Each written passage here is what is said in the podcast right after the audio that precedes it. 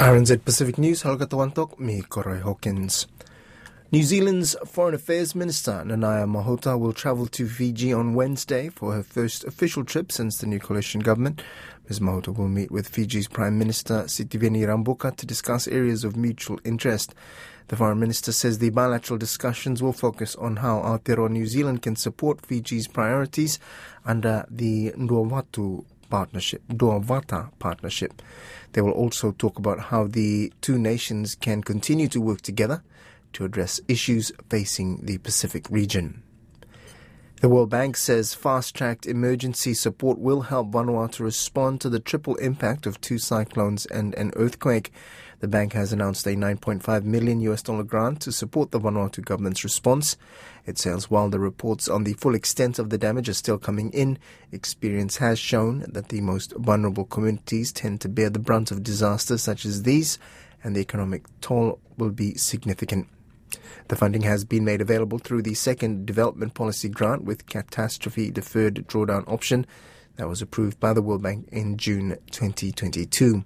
Economic modeling suggests that Vanuatu already faces an average of 48 million US dollars per year in risk to assets from earthquakes and cyclones alone. In 2020, Cyclone Harold caused 617 million US dollars worth of economic impacts. China has warned it will oppose any plans by the Federated States of Micronesia to engage with Taiwan. It comes after the outgoing Micronesian president, David Panuelo, released an explosive letter last Friday claiming the North Pacific nation was witnessing political warfare. Mr. Panuelo made several allegations of deliberate interference by the Chinese state agents into the country's governance, including bribing senior FSM officials. He is proposing that the FSM switch diplomatic ties to Taiwan. But China's ambassador in the Federated States of Micronesia, Huang Zheng, has shot down the allegations as slanderous and a misrepresentation of facts. He says China urges relevant people in the FSM to stop sending any wrong signals to the Taiwan independent separatist forces and to bring the bilateral relationship back in line with the One China principle, which he says is universally supported by the international community. Fijian Attorney General Siromi Turaga has called for an urgent review of the conditions faced by elderly and medically vulnerable inmates in the Fiji Corrections Service. Mr. Turaga told FBC News there are currently 71 inmates over the age of 60 and expressed concern that the Corrections Act does not provide for those with medical conditions. He acknowledged that alternative solutions may need to be found within the existing framework of the Corrections Act. How do we deal with them? Some are wearing diapers. Uh, some uh, have no risk if they are released soon. The issue should we still keep them at the prison, at the correction, or should they be released? Eh? As discussions on policy continue, Mr. Turaga says the best care may ultimately be provided at home. A committee has been set up to streamline American Samoa's new hospital project. According to the territorial government, the health department now leads this project with the 40 bed facility to be constructed in Tafuna instead of at LBJ Medical Center. Funding comes from American Samoa's share of the Federal America Rescue Plan Act. Governor Lemanu P.S. Mauga says the committee will exist until further notice and is solely dedicated to the furtherance and completion of the new hospital facility project. The New Zealand Health Minister can't rule out more ambulances being turned away from Auckland Hospital but says Te Whatu Ora is working to fix the problem. The emergency department was so overloaded one day last week, ambulances were diverted to other hospitals and patients were cared for in a public atrium.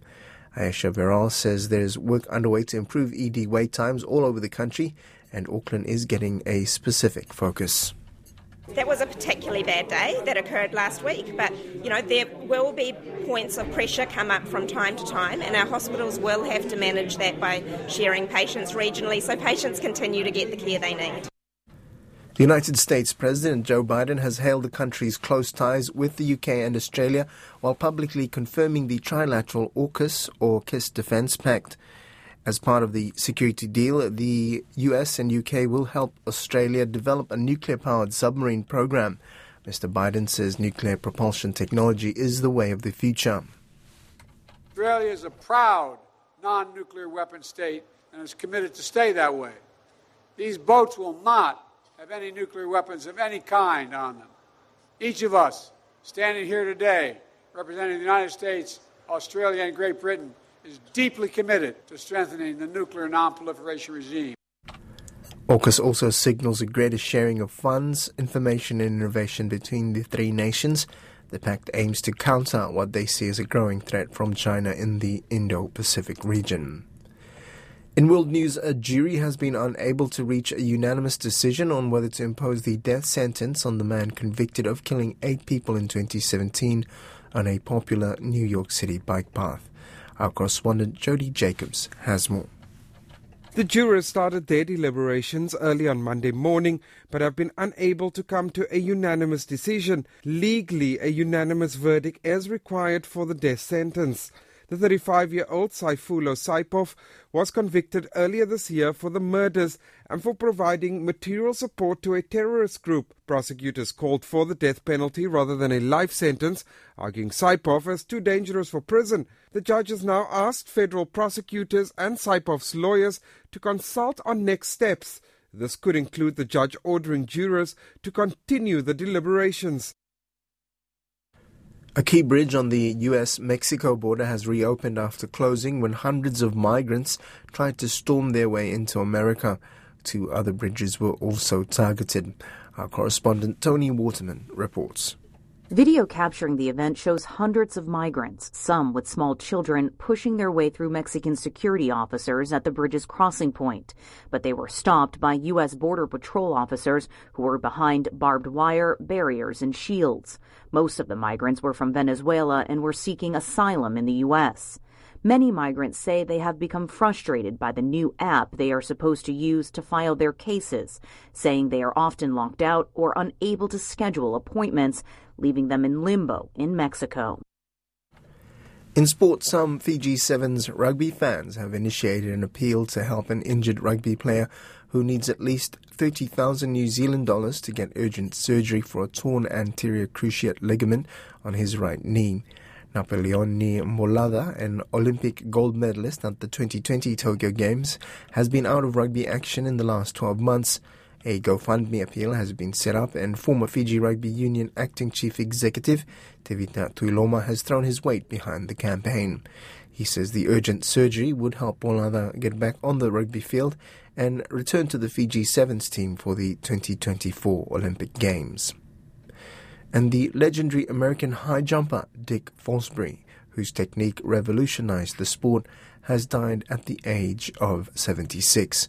The method he pioneered, throwing himself backwards over the bar, is now used by almost all serious high jumpers. It became known as the Fosbury flop. Re- reflecting on it years later, he explained what he'd been thinking. It was not that I was trying to win, but I was trying to not lose I was the worst high jumper on our team. My body changed its position going from sitting up over the bar to laying flat on my back. By the end of the day, I, I improved by half a foot. I knew then that I may have something. Dick Fosbury won gold in the high jump at the 1968 Olympic Games in Mexico City. That's news and sports from RNZ Pacific. There's more on our website, rnzi.com.